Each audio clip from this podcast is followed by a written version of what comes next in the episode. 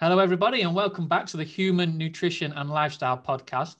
Today, I've got a very exciting guest for you. I've got Mr. Mark Hancock. And Mark, if you just want to introduce yourself and tell us a little bit about who you are, where you're from, and what you do, what kind of brought you into this low carb sort of space. Wow, thank you. Thanks, thanks for inviting me along, Matthew. Um, yeah, I'm um, uh, I guess my my background is is that uh, I became type two diabetic in 2010.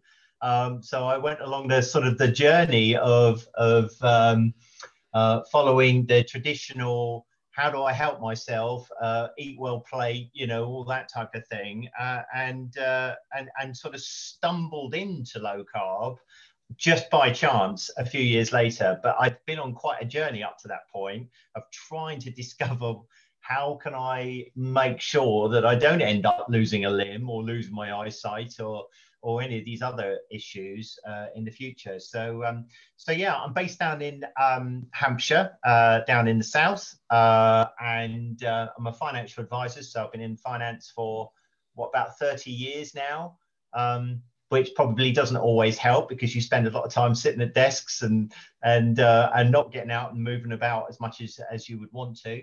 Um, but yeah, I've, I've um, yeah, it, has been quite a journey really, and probably not even just looking at the last 10 years, even going back before then as to why I ended up putting on lots of weight. You know, it, it wasn't just, I don't think, bad food. I think it was a whole range of things that were going on at the time, which led to that point where you get that horrible diagnosis. Well, take take us through that then, because I'm looking at you now, and you're quite a slim guy on the uh, video call here. So um, I presume you've not always, from what you say, you've not always been like that. So take us back to where it all started.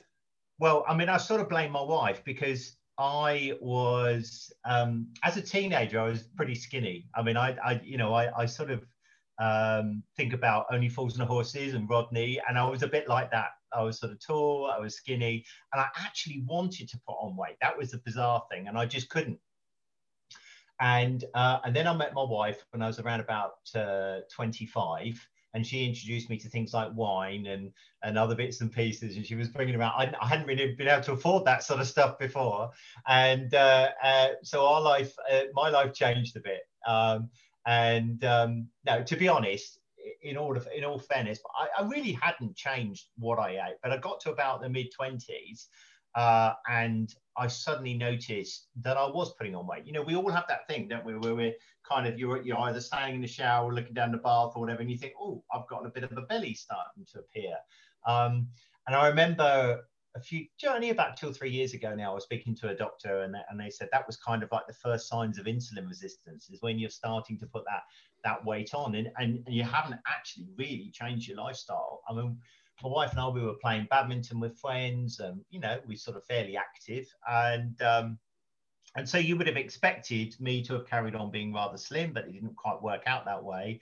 Um, and I worked in the bank at the t- uh, uh, Lloyd's Bank at the time, and uh, and then I I left the bank and, and set up my own business. This is sort of uh, I think probably about 35, so about 10 years later. By by which time I was starting to get bigger, you know, a lot bigger.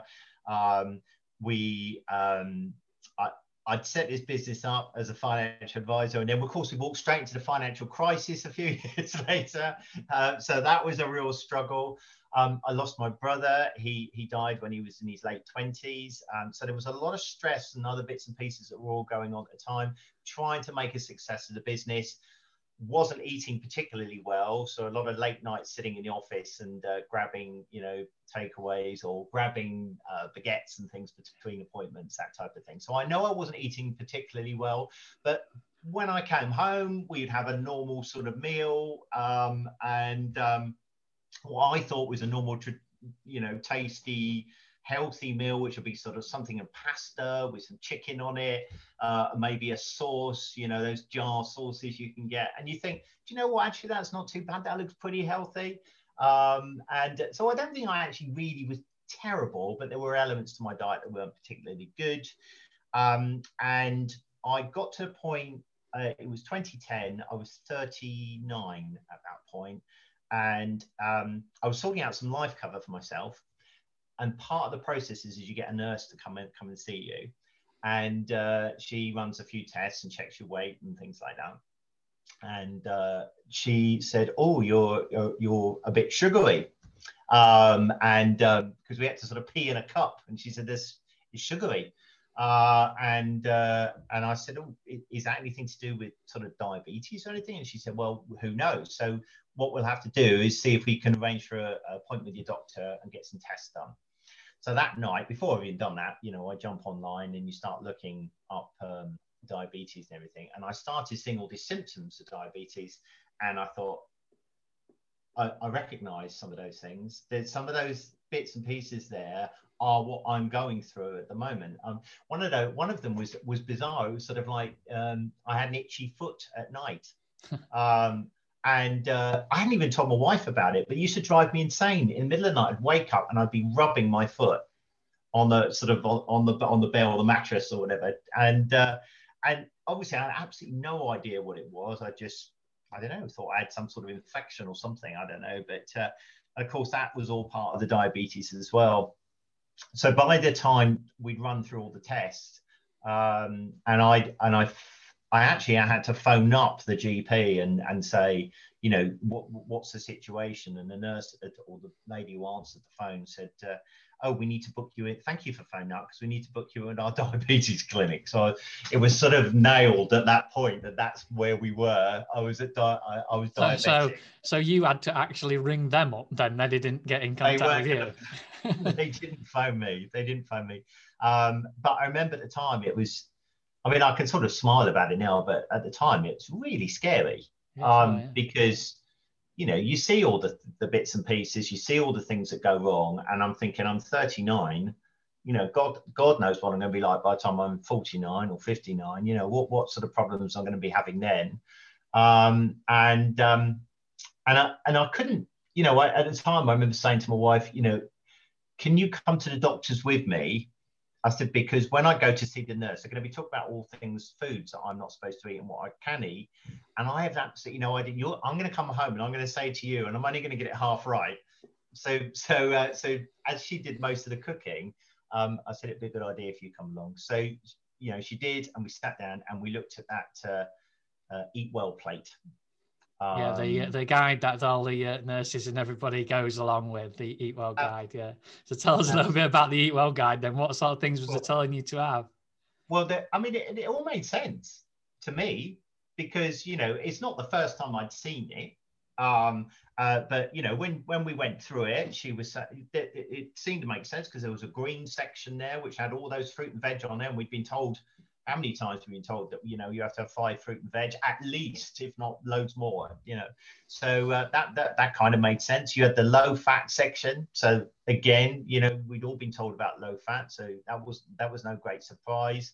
Um, and then you had that big sort of yellow section which had all these sort of foods pasta and other bits and all the grains and things in there yeah. grains and uh, you know porridge and all these other bits and pieces and of course so when I saw that, I mean, she she sort of said to me, "Well, you know, you're probably used to having things like white rice and white and white pasta. So what we'll do is we'll we'll we suggest that you have things like basmati rice.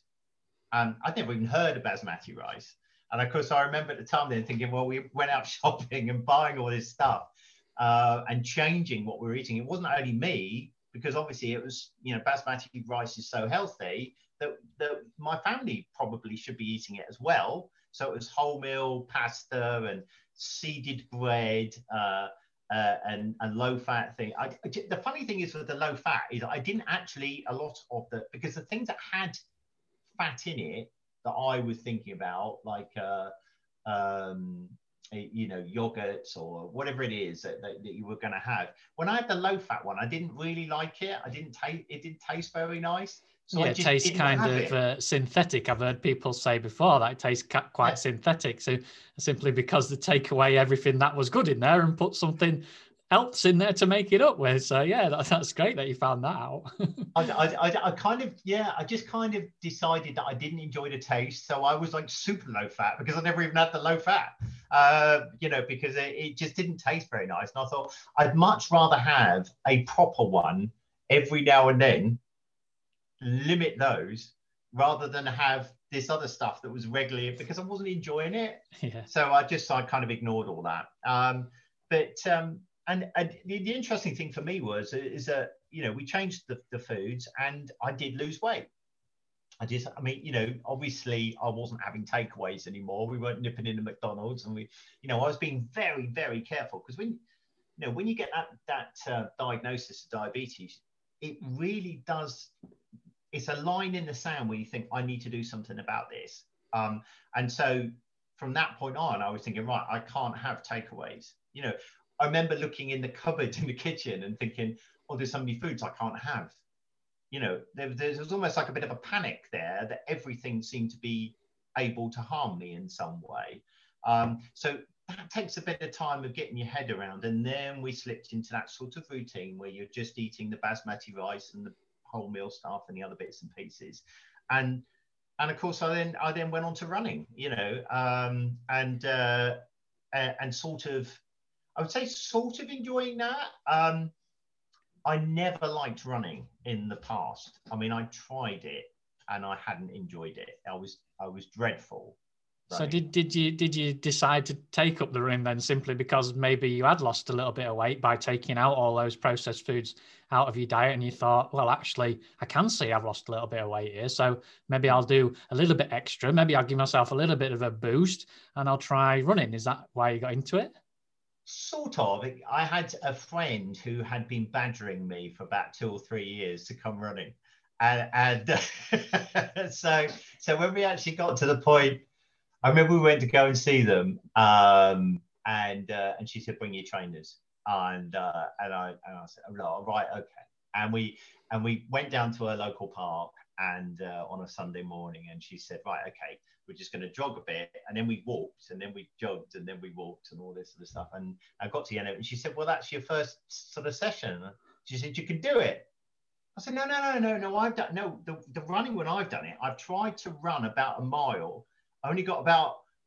a quarter of the way there before collapsing in a heap. and I said, surely that's running. This isn't running. This is sort of jogging and walking.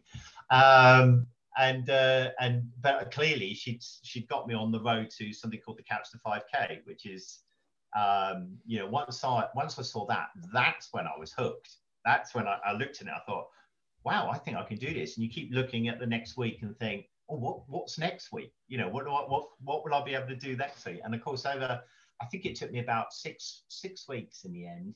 Um, six weeks later, I was able just to keep running and not stop, which for me was just felt amazing because I'd never been able to do it. Um, and I was suddenly uh, on the starting line of a, a local 10K race um, with all these super looking athletes standing around limboing up. And there was me uh, and my friend who'd said she'd do it with me. And um, and, and I remember we, you know, we you started off on this sort of athletics track, and and then you'd go off out into the local area. And as we left the athletics track, I looked over my shoulder and there's all these people behind me. And I thought, oh, thank God, because the worst thing ever is that feeling you're that it will get dark. They would have packed everything away, and you're still, yeah, you're still wandering around.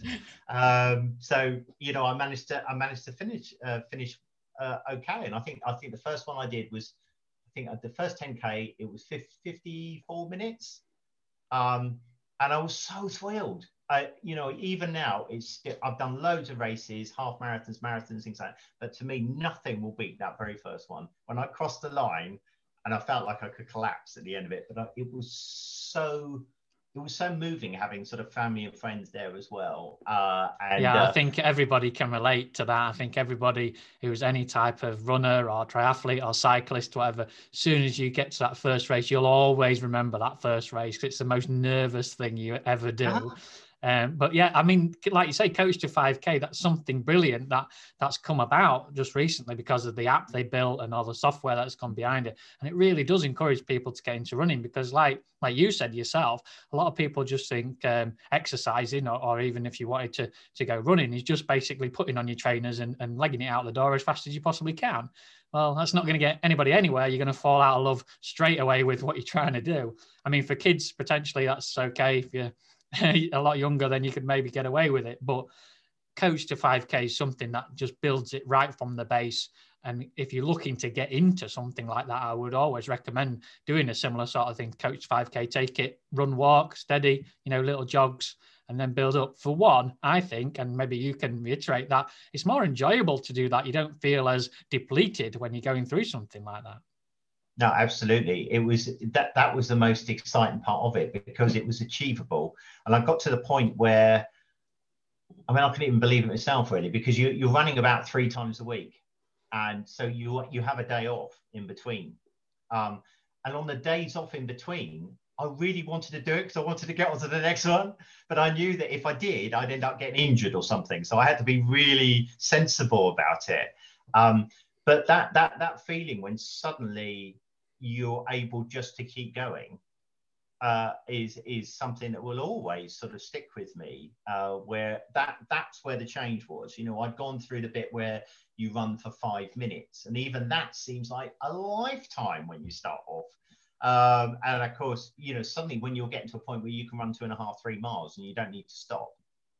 You know, I remember coming home and telling my wife about it, going, "I can't believe it." And of course, she was sort of living it with me, and she she it, it um, uh, got her into it as well. So about uh, she was about two weeks behind me, and and it, you know she's the same for the last ten years or so. She's been running, uh, oh, and the brilliant. kids do it, and none of us would have done it if it hadn't been for my friend badgering me and getting me into it.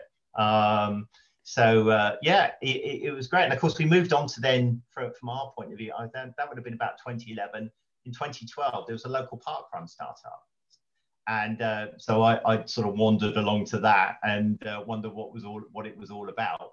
And uh, and of course, before you know it, you know you're hooked on something like that then because you there's all these people you get to meet and they're all in the same boat as you. Really, they're all people that you know. There's some that are really good, but the majority of us are all just trying to do the best we can. You know, either running or walking or doing it with the kids or you know and yeah it really becomes a, a, kind of a community doesn't it you know you get all oh, together absolutely. and once you get in it you, and you get to know these people you, you can't get out of it you know you're stuck in it no. i say it's the community and you feed off each other it's really really good so along this uh, journey that you're going on with then are you still at the moment following this um, eat well guide? Are you still on with all your no. um, brown rice and all that, or how's it going?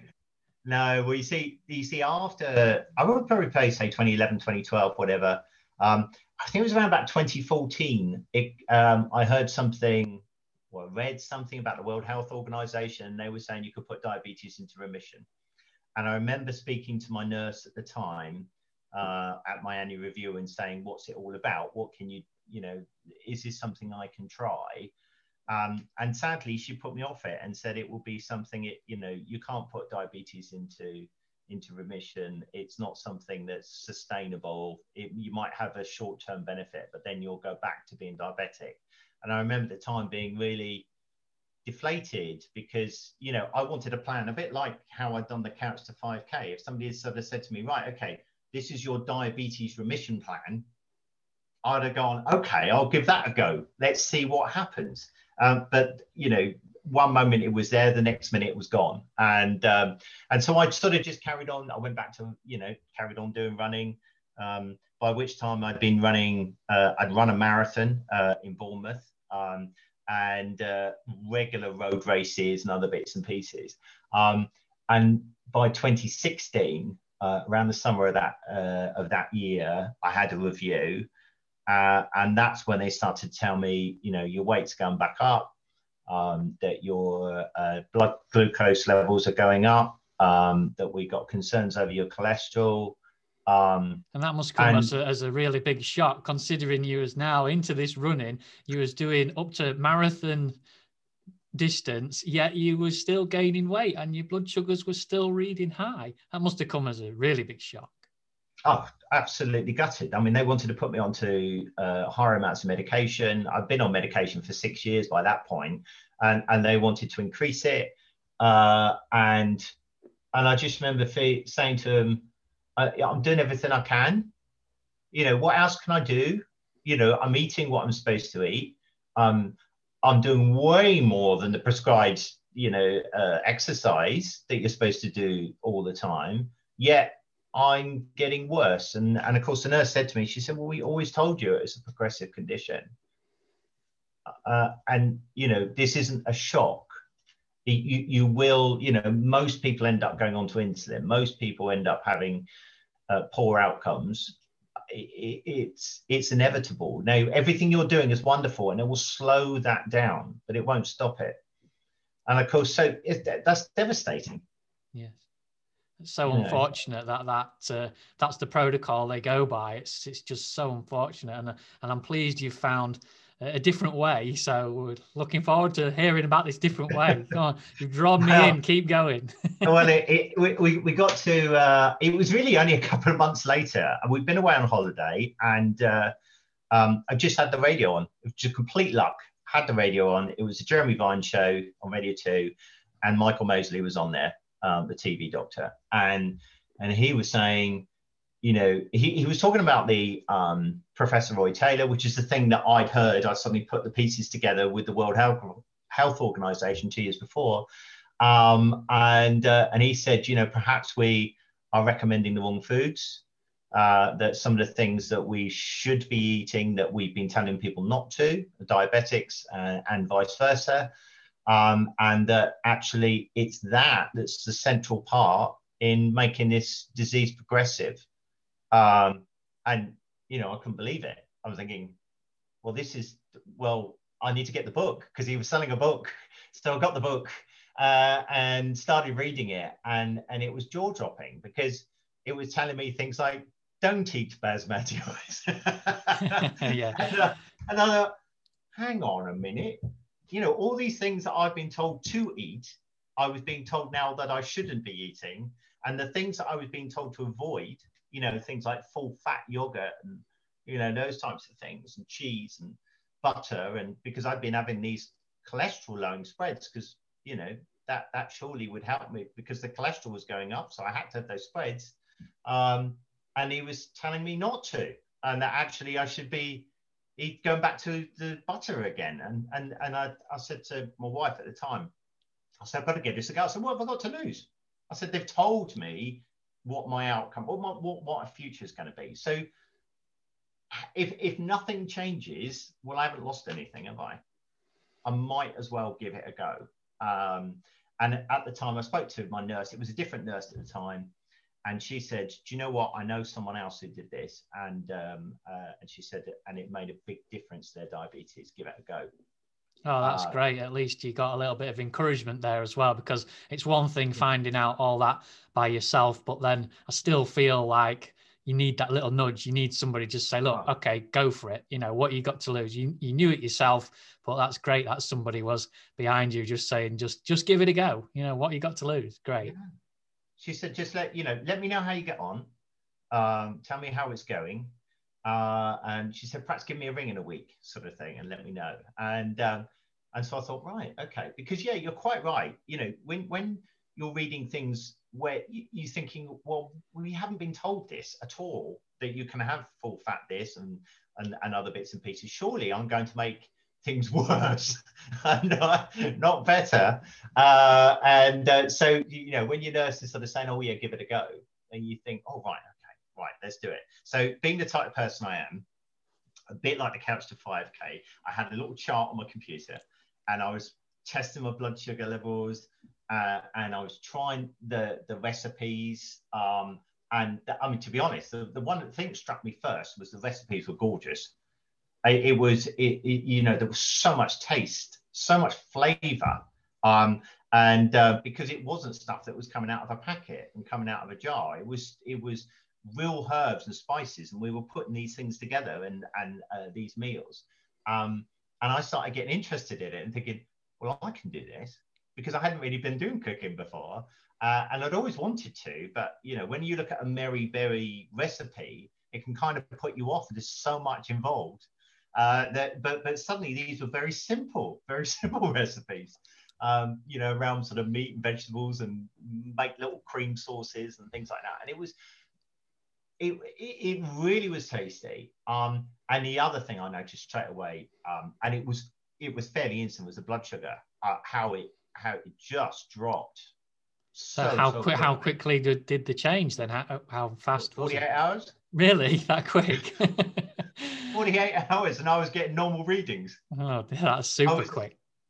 I, it, it, you know, it, it, it was, it was stunning. And, um, of course, I was keeping notes of it all as I was, as going along. And I, I, and I, I got to the end of that first week and I did phone my nurse and I said, look, I'm getting numbers now which say like 3.8.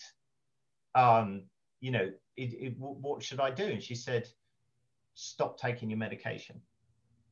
Uh, and um, I, I, you can imagine how that that made me feel, or anybody would make them feel when you've had six years of it, and then they were threatening to put it up and give me lots more medication, and now suddenly within a week, I wasn't on any more medication. That's brilliant because you say yourself that you was doing it for six years, but there's people out there being on medication and things a lot longer, looking for a lot more solutions and not able to find it. So it's great that you found something, you know, that you could do a change within 48 hours and then a week off your medication. I mean, absolutely brilliant. So keep going. There's more. so we got that. I mean, that was you know that was 2016, and uh, I got to the end of because uh, Michael Mosley's uh, book was called The Eight Week Blood Sugar Diet. And, and so I, you know, I, I, thought, well, you know, what happens after eight weeks? But clearly it wasn't a case of you just do it for eight weeks. It was a case of this is gets you started. Um, but you learn so much in that eight weeks because once you once you've started reading and understanding what it is that you're doing, you then start making contact with all these other people online and other people that are in the same situation, and you realize that you know, this isn't just a one-off here. There are hundreds, thousands of people out there that are all doing the same, and they're and they're all going sort of against what their doctor had told them, and and change change to eating this different way, and suddenly they were losing weight, they were had more energy, uh, they were loving the food, and you know, if this food had I, I was, you know, I always say this, I've been fully prepared for, for two months to eat cardboard if it meant that I was going to, you know, reverse my diabetes. But the fact is, it was just a super bonus to me that I enjoyed the food. The food was gorgeous, and and it and it felt as I was going along I was getting like my taste was really returning, because a bit like someone I always sort of liken it to someone who's who's smoked all their life, and when they say that when they stop smoking, they can taste more, and I think it's the same with sugar. I think when you're having all these foods that are converting into sugar in your body, all these things which, you know, people are still being told to eat, that actually it sort of dulls the senses uh, oh yeah, you're definitely right. You're definitely right. I've, I've said that um, to some people I worked with before. That all of a sudden you get taste buds. You can taste different things in different foods and and things that perhaps you thought that you didn't like before, you suddenly take a liking to, or things mm. that you thought were maybe a bit bitter become a bit sweet because it's not all masked by that sugar. And just to um, make it clear to our audience and, and, and people who are listening, what you actually did then was you stopped eating all what the guidelines was telling you to eat, like the brown rice, like the wholemeal bread, like all the carbohydrates and all the fruit and all the vegetables that that's pushed out there saying you must eat this, you must eat that. What you did was you kind of flipped it on its head and you started introducing really good fats, animal fats, you know, and mm. nutrient dense produce in there like meats and fish and non-starchy mm. vegetables, things like that. So they're not really the kind of things that's pushed out there to tell people to do. Yet you found this out. Well, that, that's the crazy thing. I mean, if you go and see, um, if you go and buy some fish, for example, and let's say it's in a packet, there's a red warning sign on it. you know, it's saying it's you know dangerously high levels of fat. Um, it, it, it, it, it is crazy. So yeah, I mean, I, I, I did wonder. I have to say, when I started, I, and I think pretty much everyone feels like this. At least I think they do.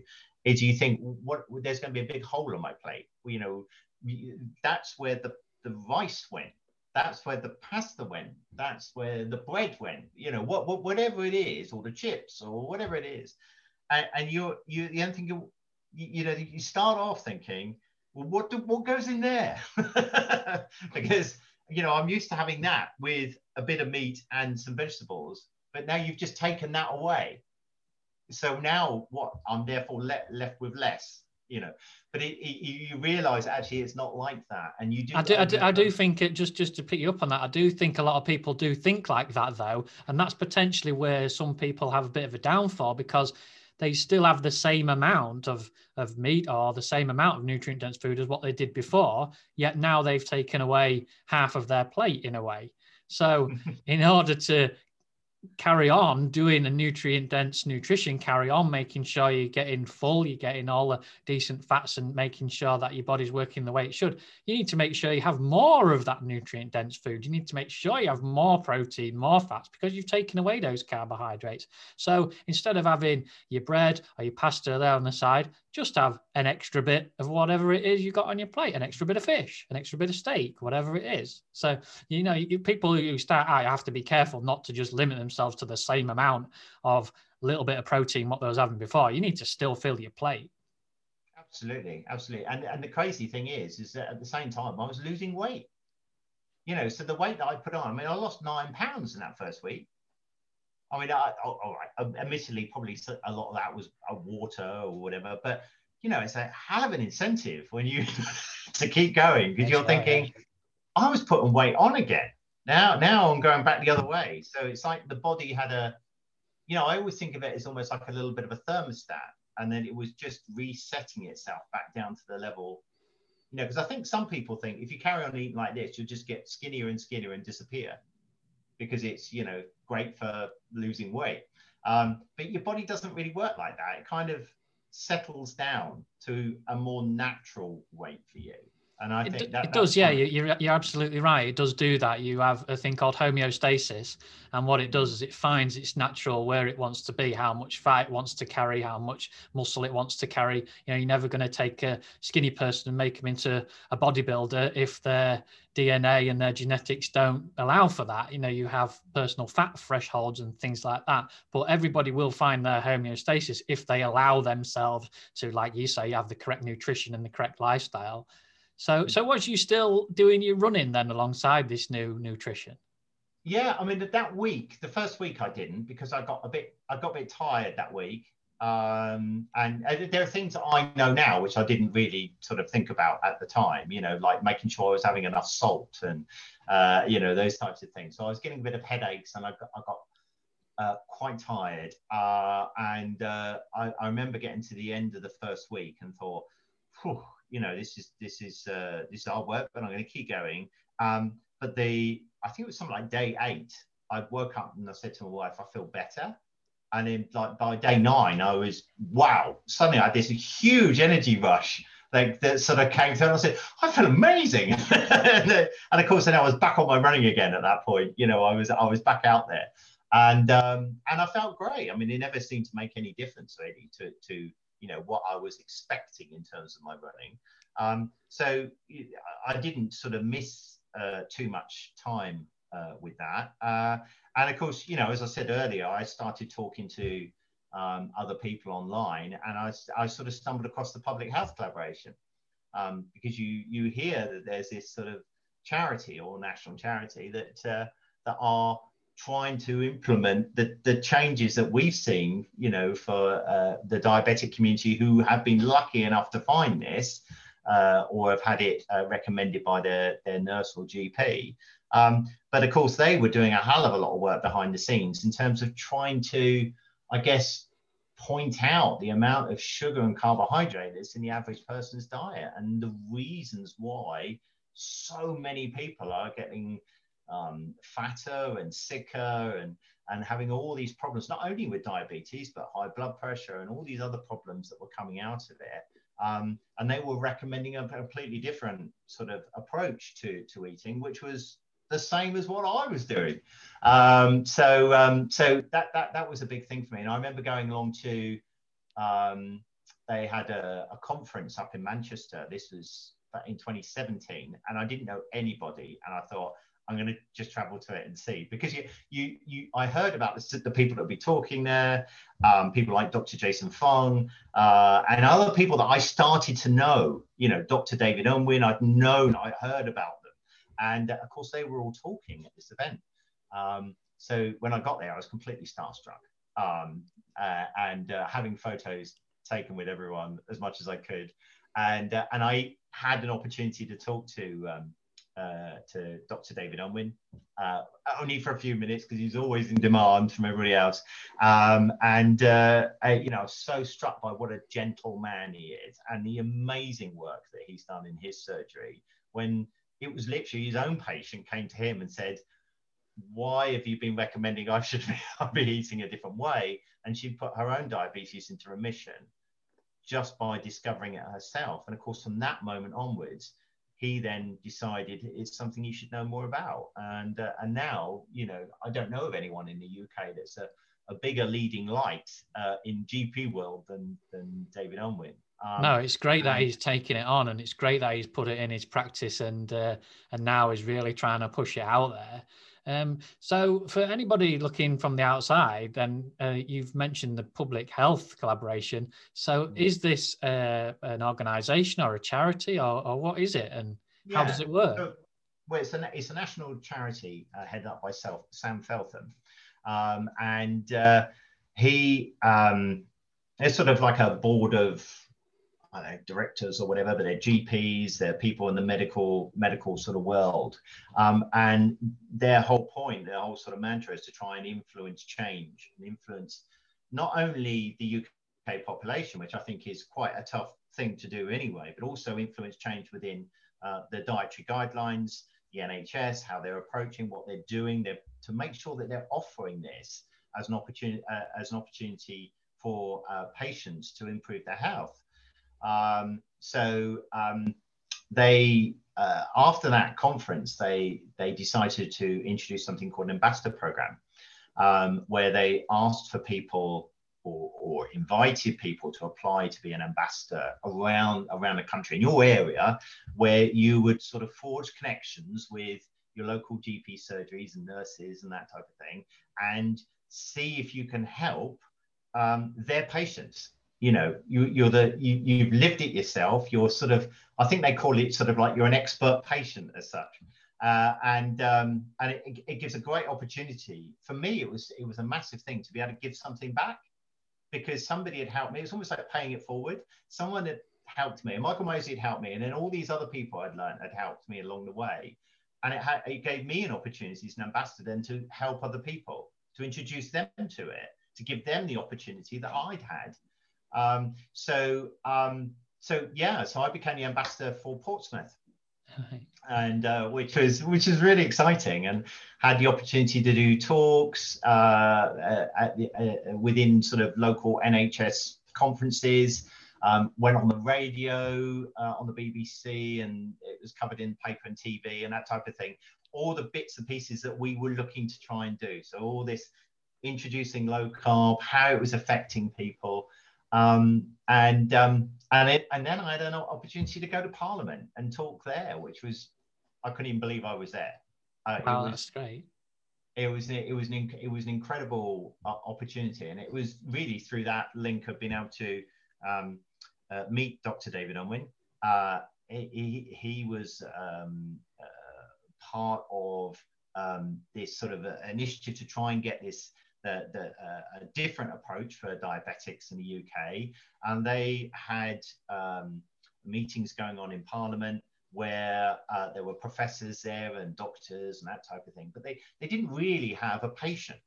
You know, so it's all well and good. They're all sitting there going, yes, this is all this is all fantastic, and, and, and look at all the numbers. But they wanted a real life scenario. Uh, and uh, I was just fortunate. He said, "Mark, would you come up and do it?" And I, I yeah, okay. It was one of those things where I went, yeah, and then a couple of minutes later I went, oh my god. yeah. what, what, have I just done? Yeah. so, uh, so it was a, a amazing day. Uh, had the opportunity to tell my story, very much like I'm I'm doing now. Um, and hopefully, what it did is it, it it showed the people in the room that it really does matter to us. You know, this matters. We need to be given the opportunity. You know, it is it we all we're asking for is the choice rather than you know it's the eat well plate and that's it, it, it you know we want that choice. Um, and i certainly uh, wanted it, and I and I and I want it for for other people that are in my situation that that are also hunting for answers that have spent a lifetime battling weight or battling ill health, uh, and we have an opportunity now to to change things. So, I mean, if I look back to when that when you know when I first um, uh, discovered low carb, and now and what's well, we're we're getting on for five years later now, and I think it's things have changed so much you know, we've got fabulous. It's really come. It really has come a little bit more popular, which is great to see. Ah. And and it, like you just just to bring it back before I forget about what you said um, there, giving people the choice. I mean, you could argue and say that's what you had, but you had to find that choice for yourself you, you, you, in the end you went okay what have i got to lose? I'll try out this way. But we shouldn't have people out there saying what have i got to lose? I'll try this way. We should have those nurses like your second nurse who said to you yeah go for it. You know give that go give that way that road a go. You know and that's a brilliant way to do it and i, I really admire the way that it's being approached from from that collaboration. It's really really good to see. And and are you um within your community down in Portsmouth there, are you holding um, like halls full of people to get it across to them? Like, um, I don't know, like the village halls or things like that, or little community centres. And do you feel that you're getting your point across? Well, we, we were until about a year ago. Yeah. um, uh, but uh, but the, the, the great thing was um, I was ever so lucky. Um, there's a diabetic specialist nurse. Uh, her name's Sue, Sue Craddock, down here in the south, and um, she'd seen me do talks and various bits and pieces, and and she said, you know, let's let's get Mark involved. Let's see what we can do. Um, and so she got in touch. Um, she came round. We sat down, had a cup of coffee, and uh, uh, and she said, come and talk to all my nurses across the PCN. So this is the primary care network. So it's pro- probably about eight or nine surgeries in the area. Uh, and she said, come and talk to them. They're all diabetic nurses. Tell them your story, you know, inspire, in, inspire them, sort of thing. Um, so I tried to. Uh, I went and sat down and I, I, I talked to them, and uh, and they were lovely. Yeah, really, really nice and everything else. And it it was interesting because at one point, one of the nurses said, "Do you know what really is the issue? Is that we don't understand it enough." Uh, and that we're a bit worried that if a patient asks us um, about a question about it or how do I do this or whatever. She said, we probably don't know really because, you know, it's not something we've been taught. Yeah. So, um, so, I, so it was just the obvious thing to do is we said, well, why don't all the nurses go low carb first? Uh, yeah, that's great. Uh, and, uh, and, and they went, okay. So our initial effort was was getting them to all do it and try it and learn recipes and understand the types of foods you're now looking for and what you should have in your cupboard and you know all that sort of stuff. And of course they were losing weight they were feeling like they had more energy they were and of course once they get the bug it's an easy sell then isn't it to the patients? Um, and so the, the, the, next step from that was is that we started uh, running online courses where the nurses would be involved as well at the same time so that they would take care of the medication issues uh, and questions. Um, and we ran a, uh, we've been running six week courses um, where we talk about all the different things. We talk about the carbs, we talk about the fats, we talk about exercise and fast, intermittent fasting and stress and sleep. And, and throughout it, we've got this, you know, we've got this opportunity where we all support each other. It's like a peer support group.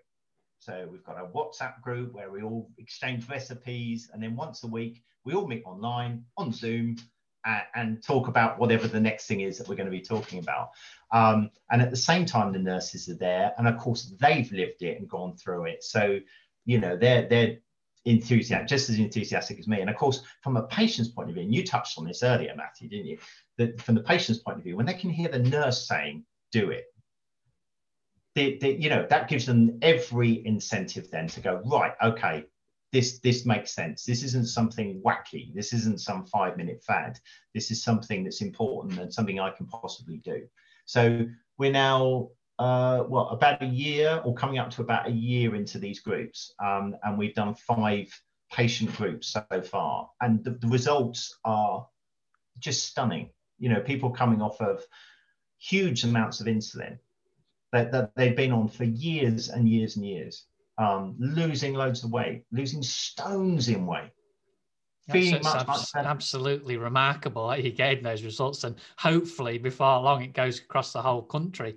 I mean, I presume you have people like yourself in all different kinds of parts of the of the country, and are they running the same sort of thing, like where they get the nurses to do it? Because that is an absolute genius bit of thinking there. Because, like you said originally, the nurses were like, "Well, we don't know anything about it. We we can't sell something we don't know anything about." So it was like, well, you do it then. And and the best way, the absolute best way to to know about it and learn about it is to actually go through it. Because I think you referred to it earlier. There's there's a thing called keto flu where in your first few days or, or maybe your first week, you just absolutely tanked out of energy simply because a lot of it is you're switching energy sources. You've been used to having a lot of carbohydrates, a lot of sugars, so that's what your body burns. But then as you transition from that to being able to burn body fat and fat from food, then you have a little period where you're potentially stuck in the middle and think, oh, wh- where am I going to get any energy from? And your body doesn't really know. But once you get over that, then like you said you're full of energy you, you you realize that you can burn body fat you realize you can burn fat that you consume and it's potentially limitless there's there's far more calories worth of fat on your body than there is carbohydrates than you can store in carbohydrates. So getting these nurses to go through that, absolutely brilliant. And and like I say, is that happening all the way through the country now? Uh, in, in parts, in parts. I think you know in, in in Hampshire we've got a bit of a hotbed. There's there's a there's uh, quite a few ambassadors down here now, and because there's quite a few surgeries that are getting involved as well. Um, they're all sort of talking to each other, all supporting each other, um, and you're picking up more because of the fact it's being talked about so much. Um, and I think you know you, are starting to see that spreading across the country. There's definitely ambassadors running uh, low carb groups for their for their surgeries uh, throughout the country. But whether they're having the nurses in there as well, I don't know. I but I for me personally, it's just a I mean, I you know, I wouldn't say it's genius because I think it was just luck that it kind of the conversation flowed that way. Uh, because they could have all said, "No, we're not doing it," but they, they, you know, they, you know, fantastic that they decided to take it on, and I think that has been a real crucial part in in in, um, in making this work. Because no matter how enthusiastic I am, I'm just a patient, and if I'm just a patient sitting there in front of a bunch of other uh, patients, um, then they're going to listen to me to a point, but they're not going to listen to me as much as what they'll listen to their nurse. And when their nurse, nurse says, listen to Mark, they listen. Yeah, right. Yeah. yeah. So it's, uh, it's do, can other people get involved in this then? Like you said, it's not just for people who have potentially like yourself been through it or nurses or doctors. Can, can anybody just decide that they want to help? They want to spread this word? Yeah, of course, and uh, and especially you know, as I know the the the um, the, the blue sky dream for the public health collaboration is that they'll have an ambassador attached to every GP surgery in the country, that they'll be able to support them uh, through through this. Um, and we've got you know a, a, a load of ambassadors now but we, of course we would love more. We would love more. And of course you get the training uh, and, and, you're, you're you're set up ready to go. And of course you know I, one of the things i think is that is amazing is how the country's taken to video calling and zoom because that really has made a big difference. Um, you know in terms of meetings in the past, people had to get somewhere, you had to hire a hall, you had to make sure the techn- technology was all set up, you had an overhead projector and all this sort of stuff. But because everyone's got kind of used to this video technology with their meeting their fa- uh, meeting up with their family and doing quizzes online and everything else, this has been really easy to transition to this, you know, for, for, for having these groups uh, in place. And yeah, you know, I'm, I'm sure I'm sure there's pros and cons both ways because obviously, oh. um, personally, I although these Zoom calls are very nice and, and you can get to chat to a lot of people, I would prefer to meet people and to actually see people and and you can have a bit more of a I feel an intimate conversation with somebody in person than you can over video call. But like you say, because of the situation we're in, it's absolutely brilliant that we're still able to do things like this. We've adapted. We've adapted, and yeah, you're quite right because we used to run low carb groups. I used to run low carb groups before, uh, more on a sort of we all get together. I'll do a little talk, you know, that type of thing. It was sort of like a uh, a group of friends that just got bigger and bigger and bigger. Uh, and uh, when we transitioned to online, it wasn't the same. It, that that kind of is exactly what you were saying. That that face to face contact. That's what people want, isn't it? That face to face contact. And and of course, people would bring along things that they'd made. You know, right, yeah. try this. You know, try it. Of course, you can't do that on Zoom, can you? Um, but uh, yeah, but that's but yeah. another big part, big part of it. You know, is getting people into the kitchen and getting people making their own food. Because, like you said as well, when you actually got to be able to taste food and got to be able to think, oh well, let's see what we can put in here. Can we put these herbs? Can we put these spices in? And start making your own food and getting yourself in the kitchen. Then one, you know what's going into your own food, so there's nothing, any added extras that's potentially in processed food. And two, it's giving you the skills to be able to cook, to be able to bake, to be able to share that with people. Mm-hmm.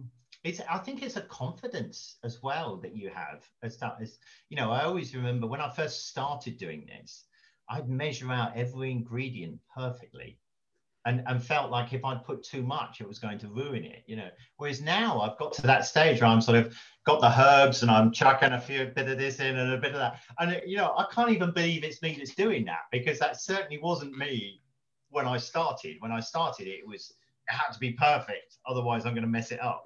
Um, so you, you do get this sort of confidence that, oh, well, it didn't quite turn out the way you wanted to do this time, but I'll change it a little bit next time and we'll see what we can, we can make with it. But, uh, yeah, that, I think to be able to cook is is I ne- that wasn't the reason for doing it, but it turned out to be a real additional bonus that I'm now able to present a, a, really nice meal. I can put meals together, and you you know when we can, we can have friends round, and it's yeah. me that's cooked it. I never believed I could do that.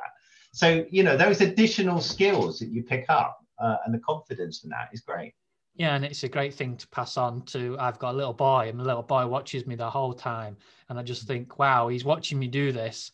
You know, it's a great thing to pass on to to children and even to other relatives and, and friends of the family who actually stand there and watch you do it and think he's he's actually making this. He's actually doing it. You mm. know, if he can do it, I can do it. You know, it's not rocket science. Some people, like you said, alluded to earlier, read these Mary Berry books who've got hundreds of ingredients in there and make it as elaborate and uh, as complicated as possible. Whereas you, when once you actually start eating these foods that you can taste and and getting really into it, you've actually realized that you don't need that many ingredients to make things taste absolutely amazing. A few herbs, a few spices here and there, so that's great.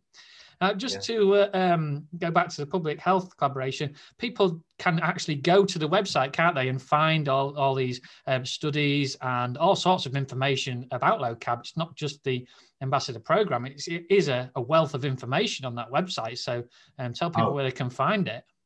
Yeah, so uh, yeah, uh, I can't remember the actual address off the top of my head, but uh, but yeah, if you Google public health collaboration, it will come up. Um, phcuk.org or something. I yeah, I think that's it. Yeah, yeah, yeah that's it. Um, so, uh, but you know, one of the one of the things which uh, was a big thing for me um, uh, when I started looking on looking online, and I could see on on the Public Health Collaboration website uh, was Dr. David Unwin's uh, sugar infographics. Um, you know, that pictorial sort of when, when you see it, and and and the thing that stood out for me was that basmati rice was right at the top, with all these teaspoons of sugar. Uh, you know, it really was a jaw-dropping moment when you saw that.